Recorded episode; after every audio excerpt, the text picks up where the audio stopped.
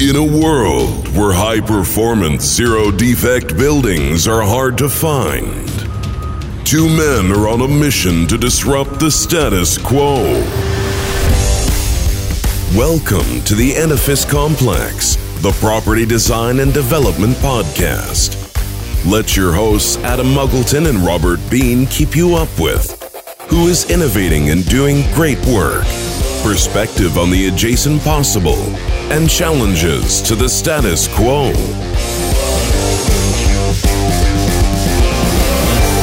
Welcome to the Edifice Complex. I'm Robert Bean, your co host and unofficial mediator, here with my colleague and official agitator, friend, and Yoda of most things, everything to do with buildings, Mr. Adam Muggleton. Say hello, Sir Yoda. Hello there, everybody. I am the agitator against the status quo as long as it moves in the right direction, which has to be better. So that's it for me.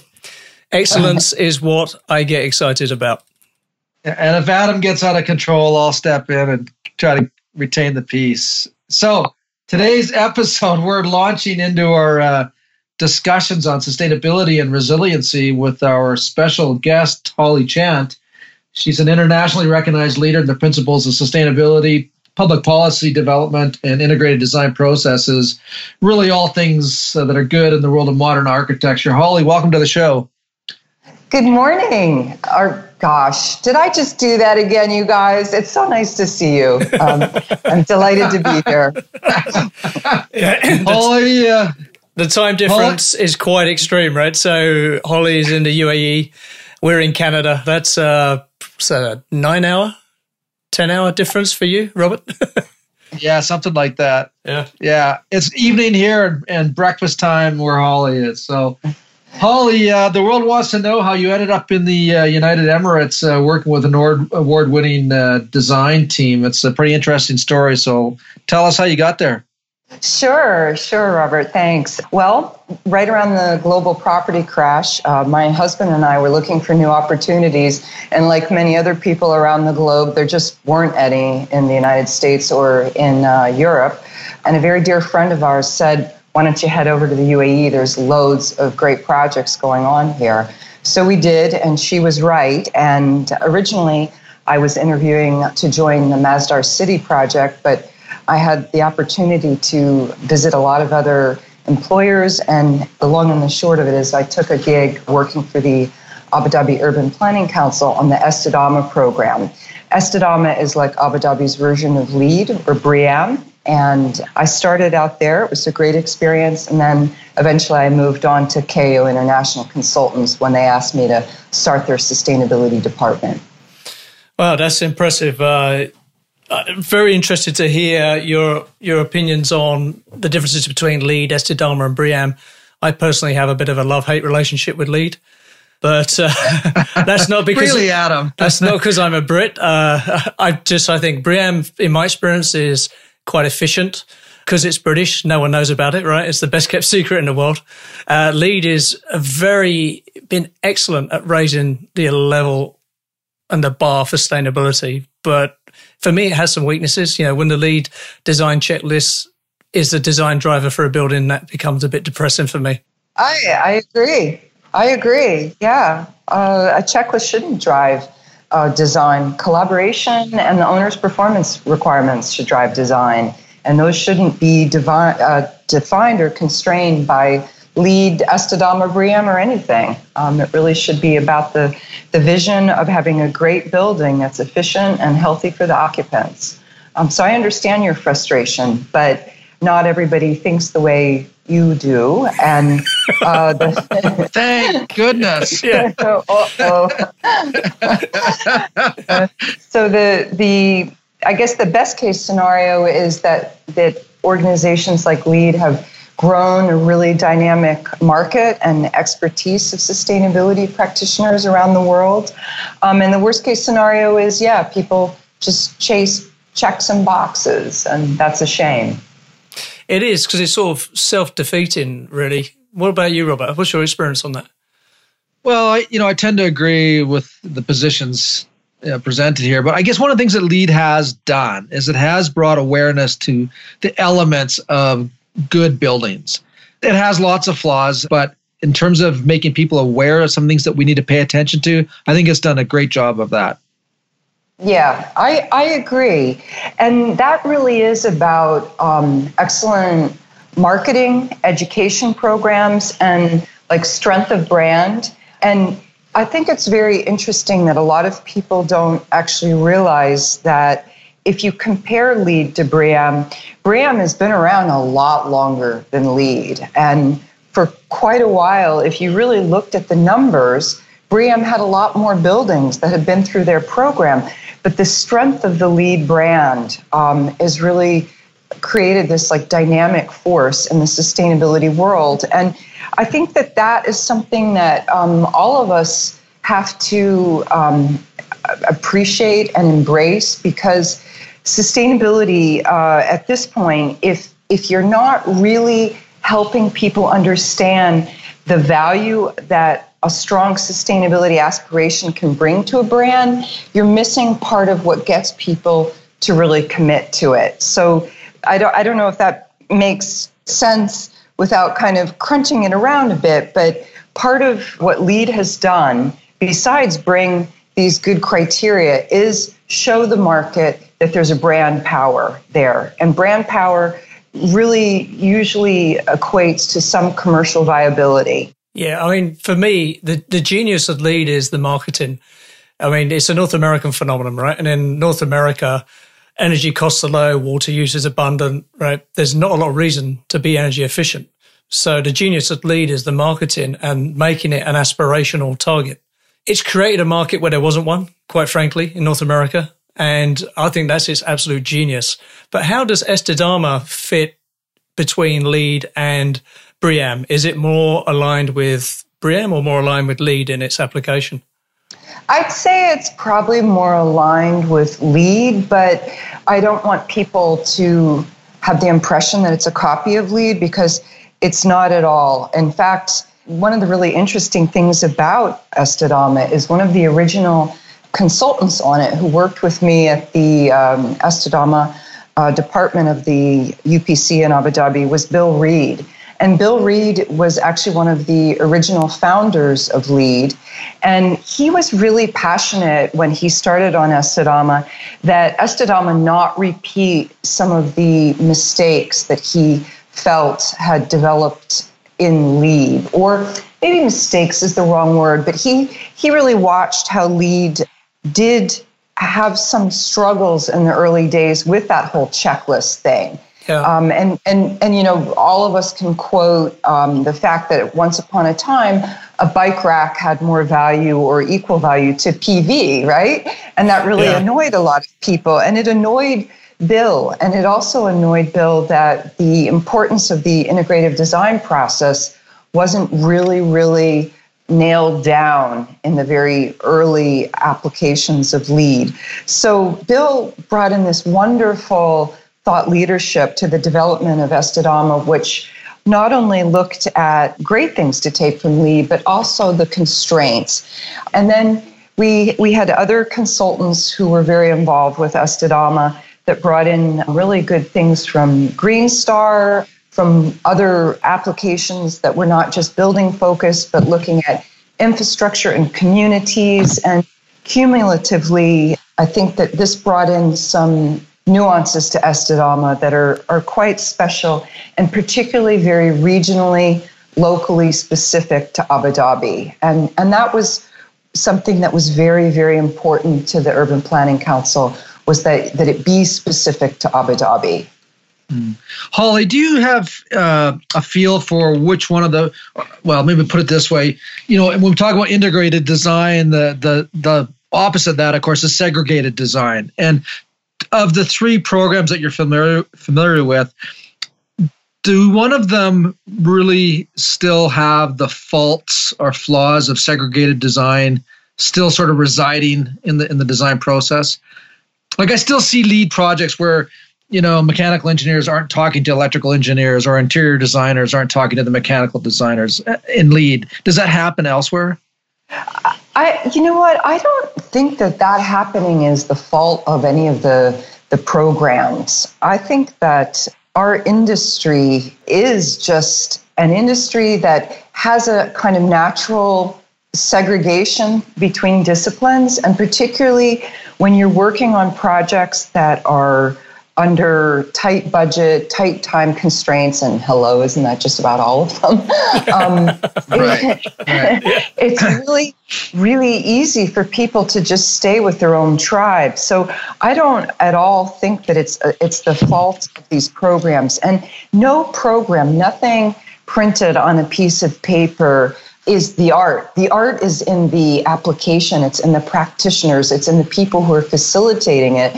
So if, if there's projects where that facilitation is not happening, maybe because the budget didn't allow for a, a specialist to facilitate the LEED or Estidama or BREEAM process, I think that's more the critical issue. And, and that's really, I think, about um, the design team or maybe the, the activities that happen pre commencement of design where we haven't educated clients of the value of having a, a, sustainability facilitator you know or or perhaps that a company has not really figured out a way to have a facilitator at least in you know concept and scheme who's who's going to uh, you know where it's not an add-on cost to the client but that they're going to help ensure that that idp happens um, yeah. and gets the project rolling.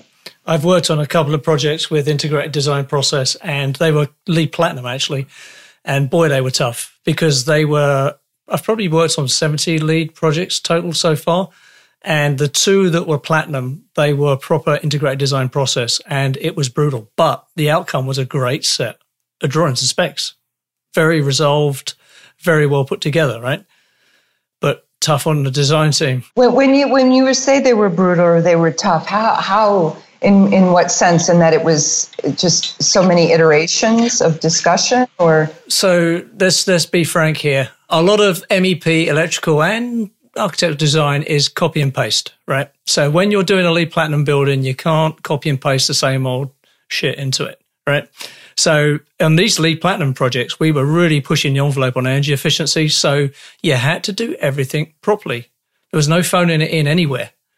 So yeah. people had to do work. There was no taking the last VAV job you did and copying it all in. There was none of that. Right.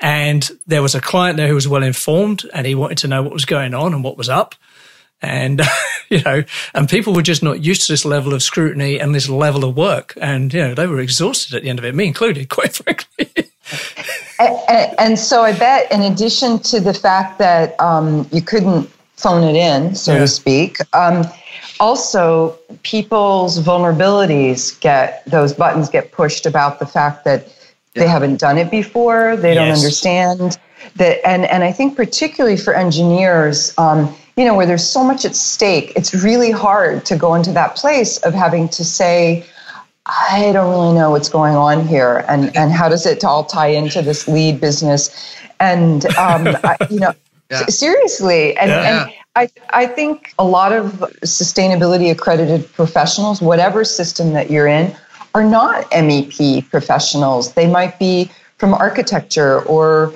environmental management or in, in the early days of my team one of my best aps her background was biology. So you put the, the, the biologist who's gone into you know a, a, long trajectory of specialization that you can do as a sustainability accredited professional with the mep engineer. And you know that mep engineer is not going to want to hear from the biologist you know that that they know better about something so I think that that like human piece of it is is really really important, and it requires an ability and enough time in the budget of the project that those sustainability professionals can go and literally sit with the engineers and take time to the point that even if if the person has to say let me show you how to do this. Let me show you how this all fits into the bigger synergy. Yeah. And um, and and and you have to just kind of hack back and forth at it and be willing to walk down the road with them that way. And if you're not i don't actually think you're really facilitating. It's got to be that yeah. collaborative. And and and sometimes particularly when you're working with um, a, a, an accreditation professional who's maybe from a outside shop or you're an integrative team of a lot of small specialist specialist companies you don't have the time or even the physical proximity to have that kind of intimacy in the idp and i think that's another reason why people get stuck back into the silos. You know you bring up a great point and it, it reminds me of the uh, industrial design firm ideo and I don't know if you two are familiar with IDEO, but uh, their whole philosophy is in designing products for human purposes to bring in people from multiple backgrounds.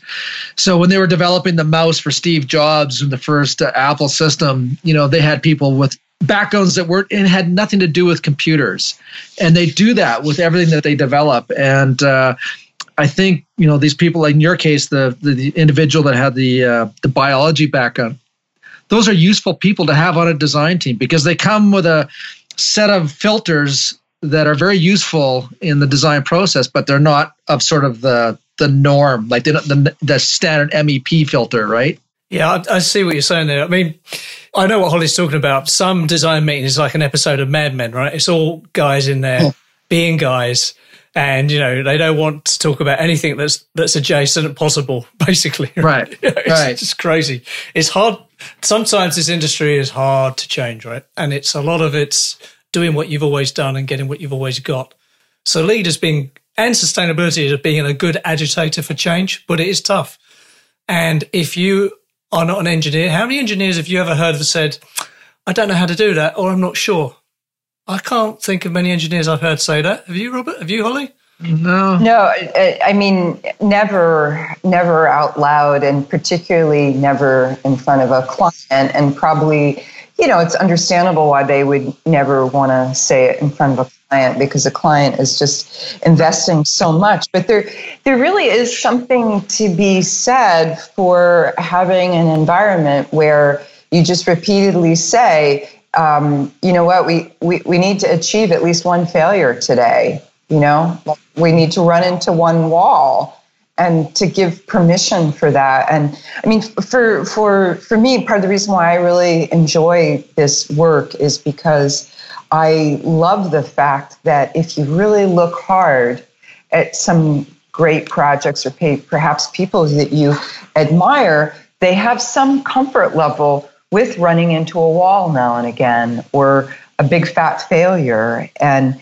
maybe you don't want that failure to emerge in DD, but to to have some ideas just really fall flat in concept or scheme is is uh, probably a, a good thing, you know. You've highlighted a good point there, right? So in building design, it's very unusual for something novel to come up and for for it to fail, and everyone go, okay, that's a failure. Let's learn from it and move on, right? Everyone's looking, looks around the table in a design meeting, goes, right, you give me the answer to this, you give me the answer to that, right? And that's maybe what the industry needs to do. It need there needs to be able, it needs to be safe, certainly in schematic design, to fail or have a bad idea, but might be novel, right? Yes. This is something. Maybe this is the evolution of our industry. Maybe. But there's always a cost associated with that failure, and who bears that cost? And I've been in meetings where failure has occurred, and you can see the the blood run out of the architect's face because you know there's no money yeah. in the budget for them to deal with the failure. But it was a it was a massive failure, and they had to deal with it, and they had to well, deal with it with all of the professionals around the table. It's more almost like a public flogging, almost, right? well, I guess that I guess that's why it's so important to really, really have that experimentation time in in concept. Like if you actually have the project from concept. I mean, over here, there's so many projects where, um, you know, like if we're working with a signature architect, we might not get the project till well into schematic design. Um, and, and you won't necessarily have that opportunity for experimentation. But if you do have it, from the very beginning. And the you know the goal is to have really really solid ideas by the time you're at the end of schematic design that are that are then going to be preserved. I think that that that cost impact can be avoided. And and also then you get the commitment of people to preserve and to preserve through particularly like third party value engineering or, or, or what I call sustainability devalue engineering in many oh, instances. Yeah.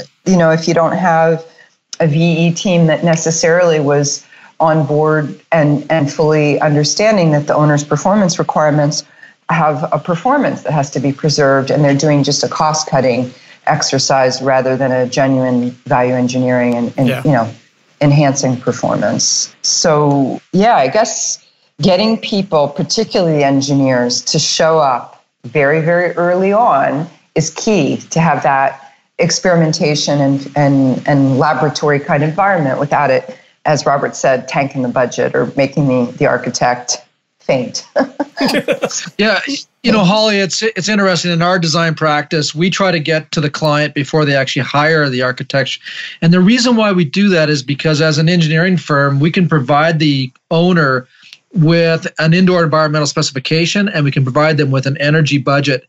And once they have those two pieces of the puzzle, then they can go to the architect and say, okay, we need a building that can work within these specifications and this allowance for energy. And then the architect now has at least some parameters around the design. And it seems, at least for our practice, it works really well. It's kind of awkward because it goes against the grain of traditional design practice, but it works. I'm not surprised to hear you say that. And I think I love hearing that that's what you're doing already because I describe that as teaching the client that performance is beauty as much yeah. as architecture. Okay. Part of our mission really is teaching clients that performance is beautiful. And that's a whole cultural change. It's not just about technology and kit and engineering. It's it's that diffusion of um, of ideas into the cultural uh, culture of beauty of architecture i mean it's really really important. And it's not something that happens as quickly as technology actually evolves. And um, i think that it's a subtlety. So that you're doing that and you're out like ahead of architecture to me makes perfect sense. And i'm not surprised that you're having success with it. But but you're unusual. I, I mean, at least from uh, over in this part of the world, people aspire to have that thought leadership with clients, and it, it's it's a, a beautiful thing that you're already doing that. Well, really you've cool. just you said something that was really profound, and and Adam, I think you're going to agree with it. You know, performance is beautiful, and it can be an art form. Performance can be an art form, uh, although it may not be something that you visually see but you do feel it and you do of course have to pay for that at some point. So i think what you've said there that that performance is beautiful is something that anybody that understands the marketing and we've been talking about marketing and tra- uh, branding can run with that in a really big way. Holly that's uh, uh, you know that's that's a great piece of wisdom. I think that was the i think that was a money shot. Good.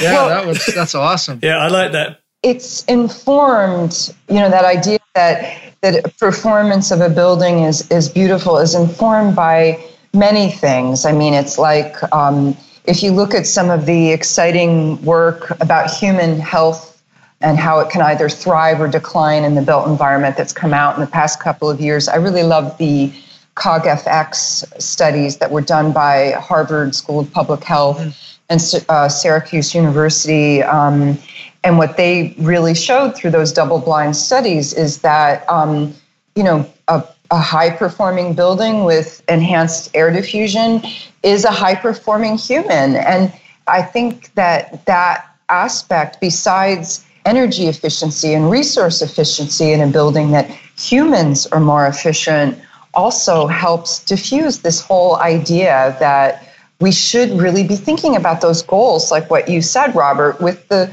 the owner ahead of time. You know, for example, if you've got someone who wants to build a new commercial property or a new mixed use property, wouldn't they want as one of their key brand indicators that not only is the building resource efficient, but it was designed with human productivity and efficiency in mind. And I know that when I've gone into buildings that were designed with those attributes, I want to be in them. Like, because I, I, yeah. I have clients who are in buildings like that, and I love going for meetings at those buildings. I, I love it. It's really fantastic to to experience it.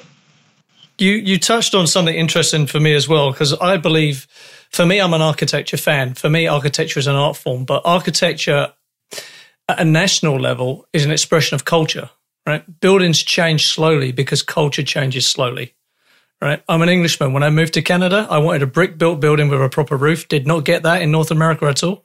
But culturally, that's what I was programmed for, right? And in the Middle East, where Holly works, you know, buildings, airport buildings, trophy buildings, they are nationalistic trophies. They're very prideful things, right? Would you agree with that, Holly?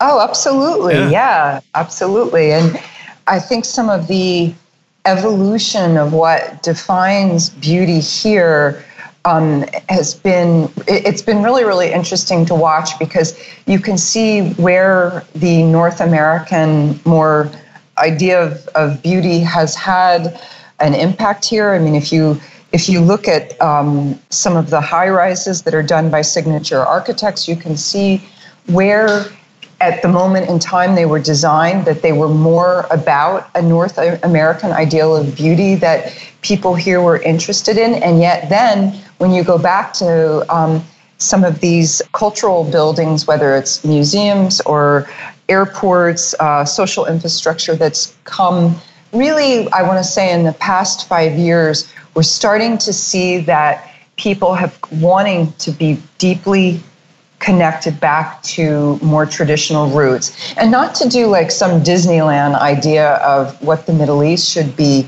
but how does the Middle East idea of beauty and performance through passive design manifest in significant social infrastructure like a, a new airport or you know a new university or hospital?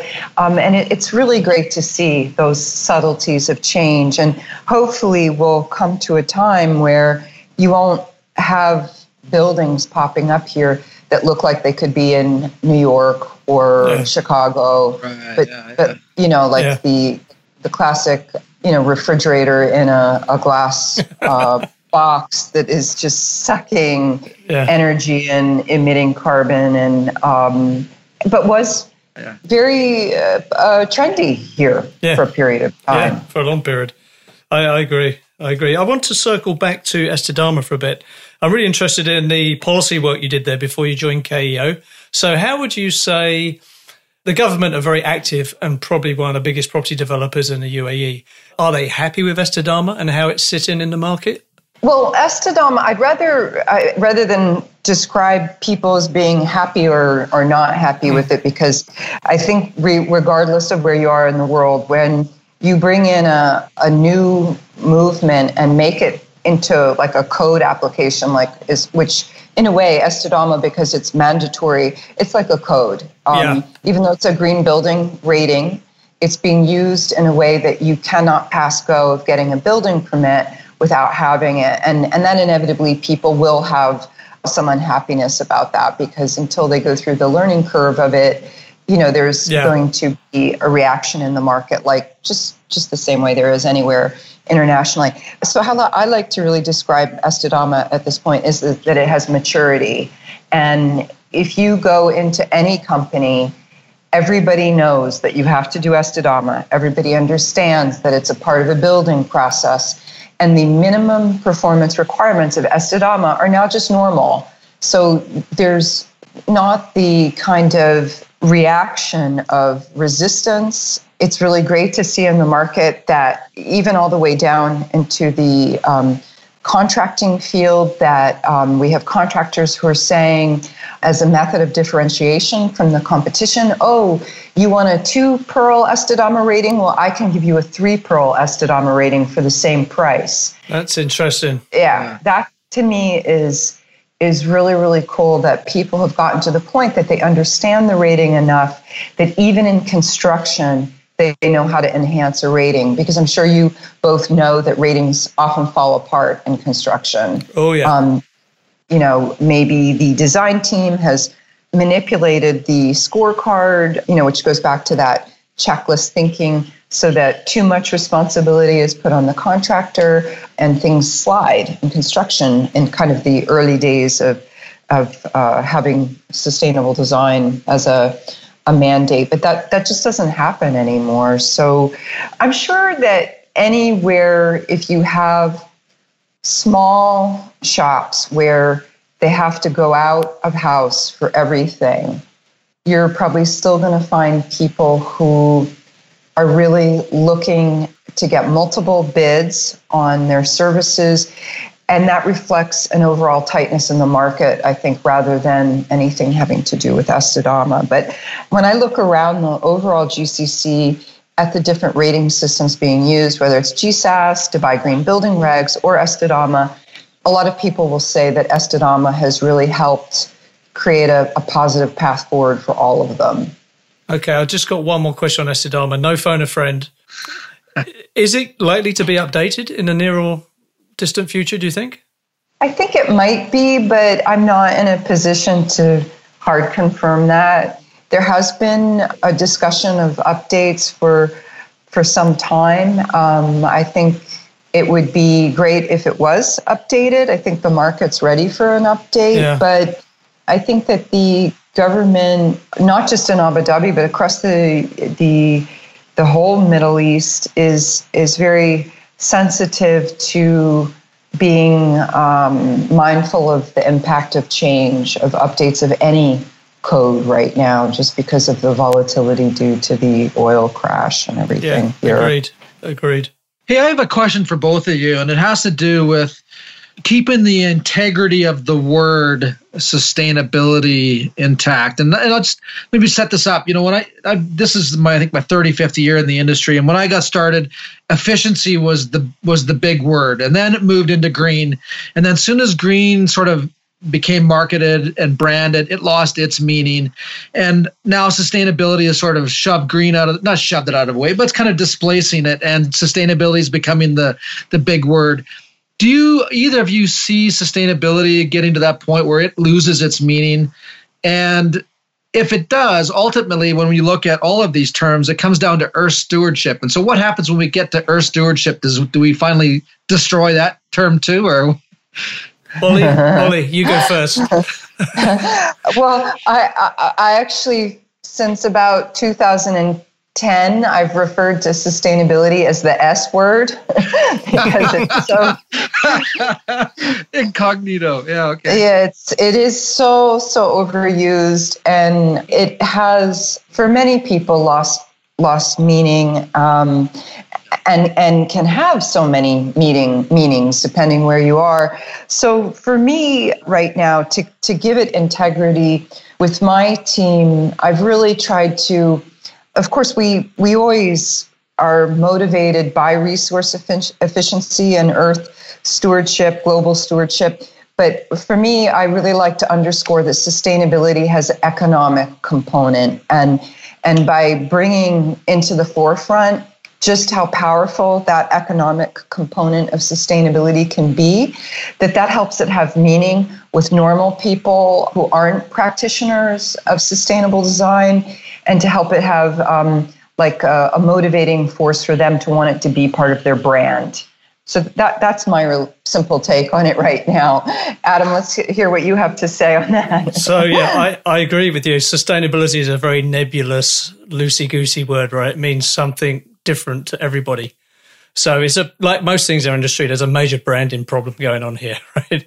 So in my last business I sold last year, I used to forbid people to use the word sustainability or green. We used to talk about high performance buildings because people yeah. can understand that, right?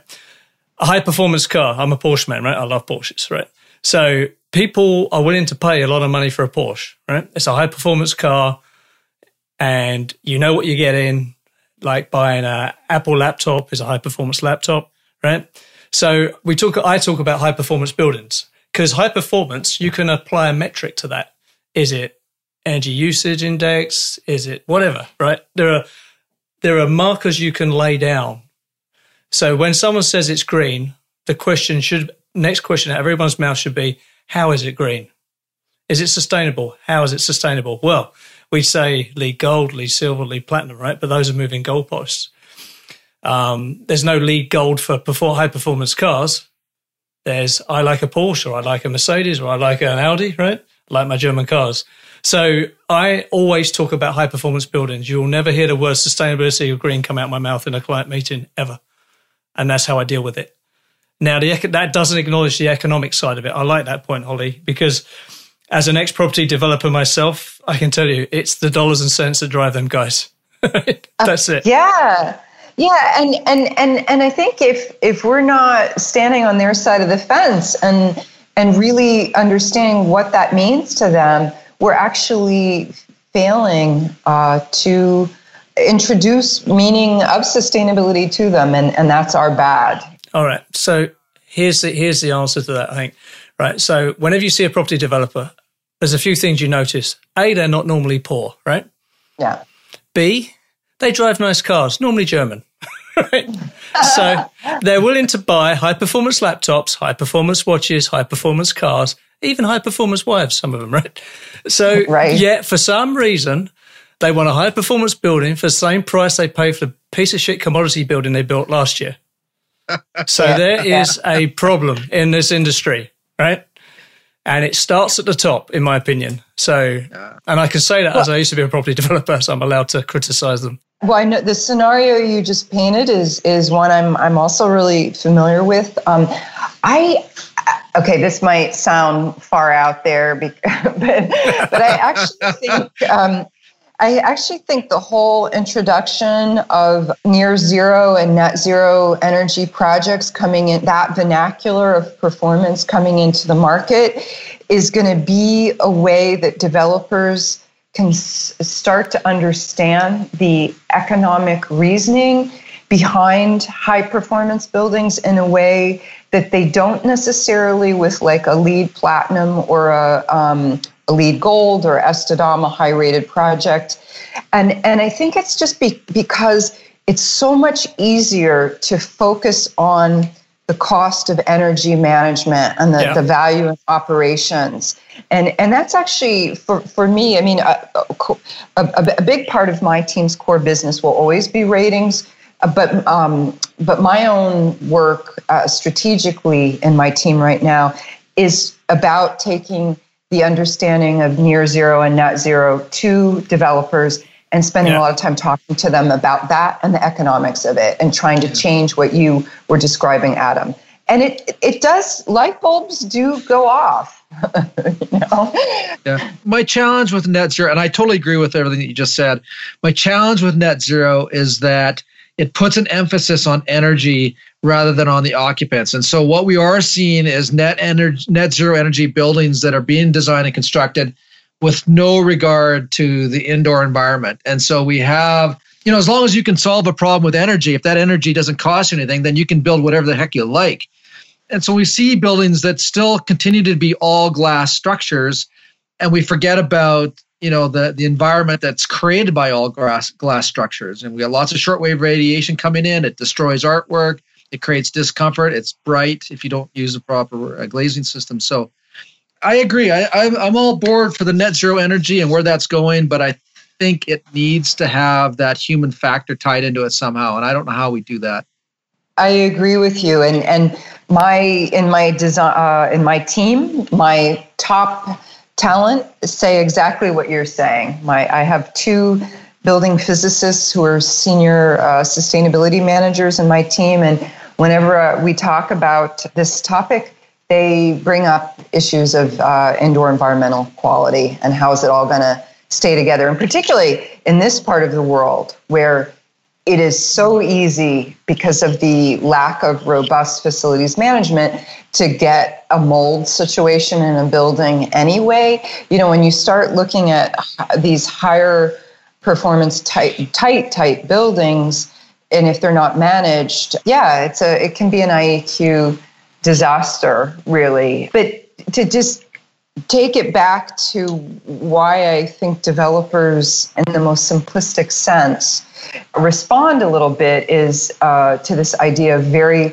low energy use buildings is it, it's really simple to say um, in a market where there's vacant units and it becomes a tenant's market or a buyer's market that if you have the two equivalent properties except one is really low energy use and the other isn't and, and you're going to save half on your operations costs which one are you going to rent is it going to be or buy and that's something that maybe didn't matter when there was still this incredible lack of units available in the Middle East. But now, you know, the development cycle has been clocking on here for a while, and it, there's a lot of uh, property available that, you know, even a few years ago, this amount of property didn't exist. So now developers really have to have a, a you know, a, um, a market standard that's going to be appealing on that level. And, and to put it even more in a way that developers think, it's about finance. Like if, if you're a big league property developer and you're going out for international fun, like um, just because there's a lot of money in the in the Middle East doesn't mean it's easy to borrow. For example, so say say you have to go out for finance to international funds, for example, maybe people who uh, deal with REITs or people that are behind real estate that ends up in pension funds. And a lot of those entities now want to know that there's a sustainability or ESG approach on those buildings. And that that idea that you're going to have a easier borrowing process has meaning to a developer that I think is is very motivating. So it's like the thing of the economics of how quickly you can get rid of your property, lease it or sell it. And also just even before that you know at the very beginning of the cycle of development is it easier to get a loan because you have a high performance approach you know that your esg is is built around really really strong um, energy fundamentals. And and and you see that like i don't know if you guys are familiar with GRESB the global real estate sustainability benchmark. No no this this this is um, it's another uh, system that is administered by gbci which you know administers LEED, and it's p- portfolio based annual assessment of a, of developers' performance on their portfolios, and oh, I, yeah. I think it's a really really cool system that speaks to developers and, and has an opportunity to create change that you just aren't going to do on an individual building basis in terms of impacting how developers think. I think that's the way to influence developers. They're competitive by nature. They like they look, look at me. No, no, look at me, right? So that's what you got to go for.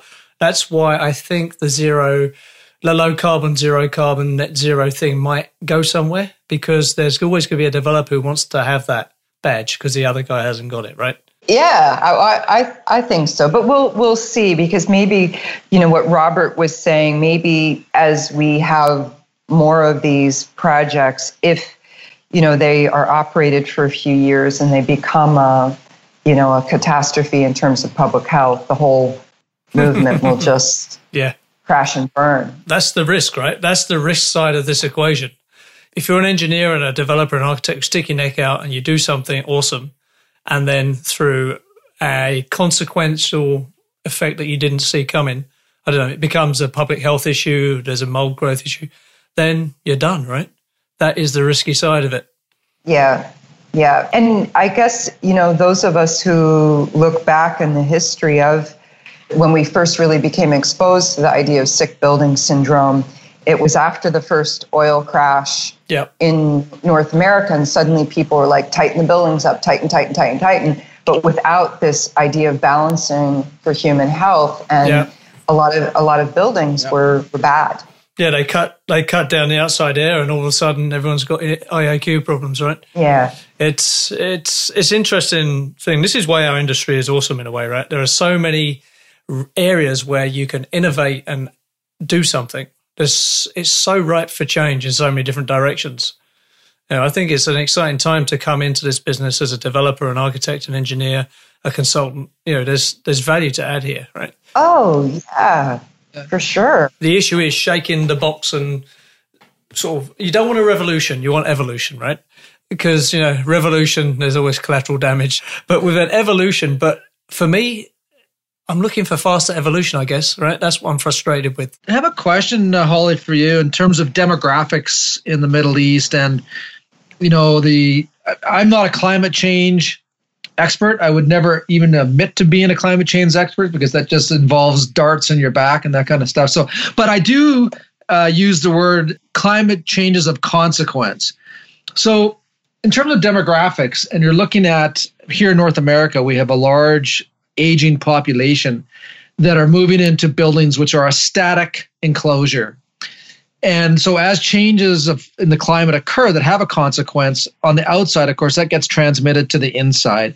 What's happening in the Middle East in terms of looking at elderly populations, the infirm, uh, infants that, you know, as climate does change, are they recognizing the, the impact that that has on the inside of the environment and how are they designing their buildings to accommodate that? We are starting to have discussions about this topic, um, about resilience of, of buildings to these changes in IDP sessions. I would say I've been hearing people talk about it for maybe two to three years. Particularly, you find people who are facade experts talking about it, this whole understanding that. Uh, we want to be designing for a life of a building that could be 50 years, although historically here there's a lot of buildings that don't even last 20 years in the in the past um, wow but yeah yeah yeah i mean it's this is a very young place and the original mm-hmm. Wave of development here was um, really about just getting stuff up um, and getting development rolling um, so a lot of those buildings are being torn down now and being replaced. But so there, yes, there are discussions about the fact that as the climate continues to become more onerous, that um, we need to have created systems that can address this. Are people articulating it specifically to vulnerable populations? I have not heard that. Um, I mean, I've personally with my team from very early days tried to teach people that the more you help identify that vulnerable populations um, are stakeholders in our overall process, you are likely likely to impact on the owner, um, whether it's because they have older family members or they see themselves as eventually becoming vulnerable. You know, it's a right. way to to motivate people to maybe be, to to have them not just so uh, fixated on a single bottom line. Um, but is right. it common practice? No. Do I see people, you know, like in conferences, because I speak at a lot of conferences and I chair a lot of conferences? Are there panels specifically about how are we caring for future vulnerable populations? Not yet, but having heard you bring up the question, I'm going to start telling people here. so you go. Agi- agitation for change. I like that. so, Holly, we got to wrap up soon, but I do want to have a very quick discussion with you about being a woman in a in a man's world, quite frankly. So, you know, I've, I've I'm a father of two daughters. One of my daughters is studying to be an engineer. I am incredibly interested in what it's like for a woman to move through our industry. And you are in a very influential position there, and kudos for that. Congratulations on that. And you know, what's it like being a woman heading up her team in a big consultancy like KEO and being a woman operating in an area where, let's be honest, is a very male dominated environment? You know, when people ask me this question, because I'm a part of a firm that has a CEO who is a woman and is a very strong really, I see her as almost a, an iconic figure in our industry for what she's done, spearheading women in leadership. I don't actually feel that I am subject to any kind of suppression of my ideas or ability to to push my team ahead because of being a woman in terms of the way the Middle East might might be perceived. I've never felt that culturally here that I've been um, held back because of being a woman. Now, our industry globally is a male dominated industry, and particularly engineering is a predominantly male dominated industry. And getting women in MEP is something that needs a lot of focus and encouragement all the way from you know when you've got kids who are choosing between what they're going to take in their junior and senior year in high school are they going to keep doing sciences and maths and i myself when i was a, a young woman I, I did do science and math in high school, but in my original undergraduate studies, I didn't take math. And when I retrained into the field I'm in now, I had to do all of that. And it was in- devastatingly hard. And yeah. I just, you know, the message that I, I like to put out to any woman, young woman, um, is that don't ever second guess the value of math and science and, and how it, if you have math and science it doesn't matter what you want to do.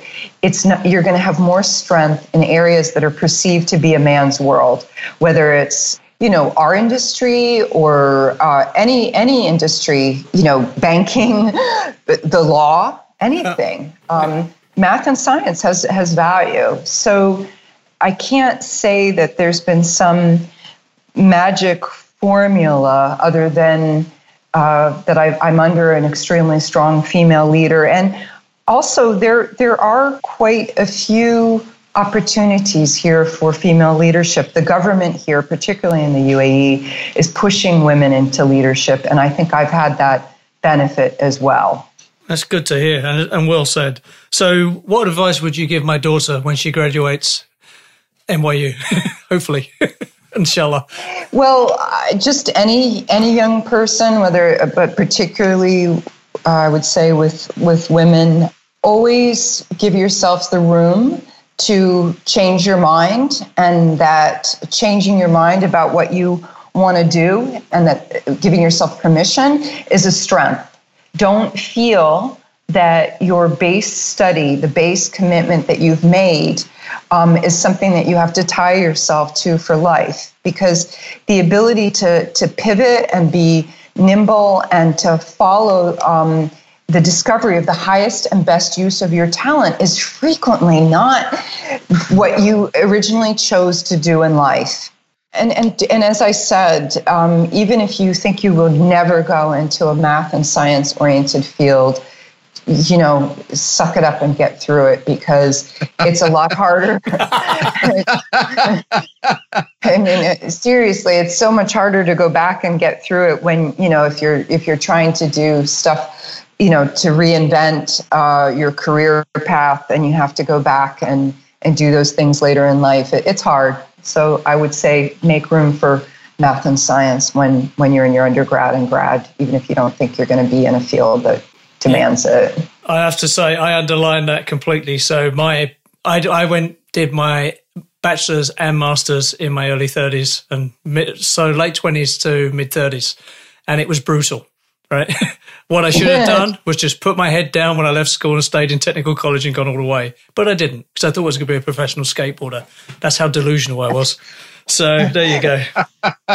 well, you know, one other thing I'll just say this is my closing uh, comment, and I think this carries us through all delusions that we have as we grow through our careers that you know when you really really hit the wall about something that you're doing in your career and you maybe you have a moment of just being lost if you always shift back to thinking okay i can't figure it out about what to do for myself but if I focus is on what can I do through my work to positively impact other people, the door will appear and open for you.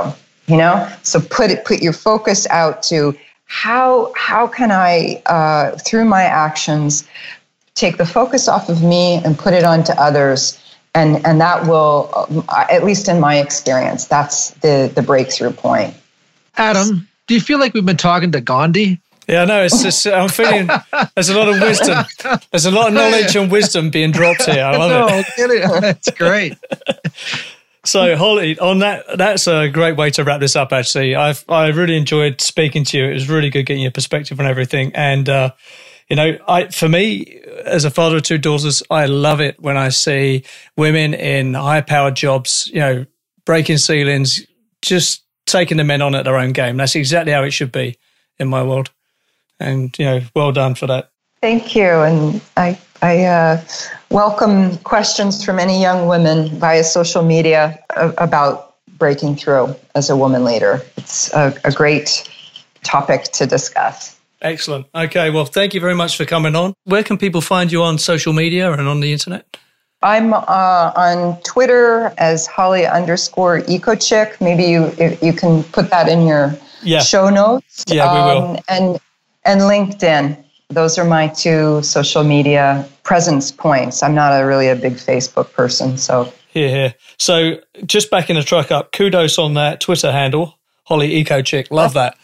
That's great. That's great. I'll put I'll put that in the show notes. I'll put your connections in the show notes for people. And I'd I'd encourage any female STEM students or engineers contact Holly. Take her as a role model. So Holly was pretty awesome. I really really enjoyed speaking to her. That was a great interview for me. I felt inspired. I, I don't. I, I did wrong word, wrong tense. I feel inspired. Yeah. She made some statements that were just uh, profound and uh, with such a deep wisdom that the you know the world needs to hear what she has to say. I agree, hundred percent. I love that that statement she came up. Performance is beauty, right? It's Yeah. beautiful. So true.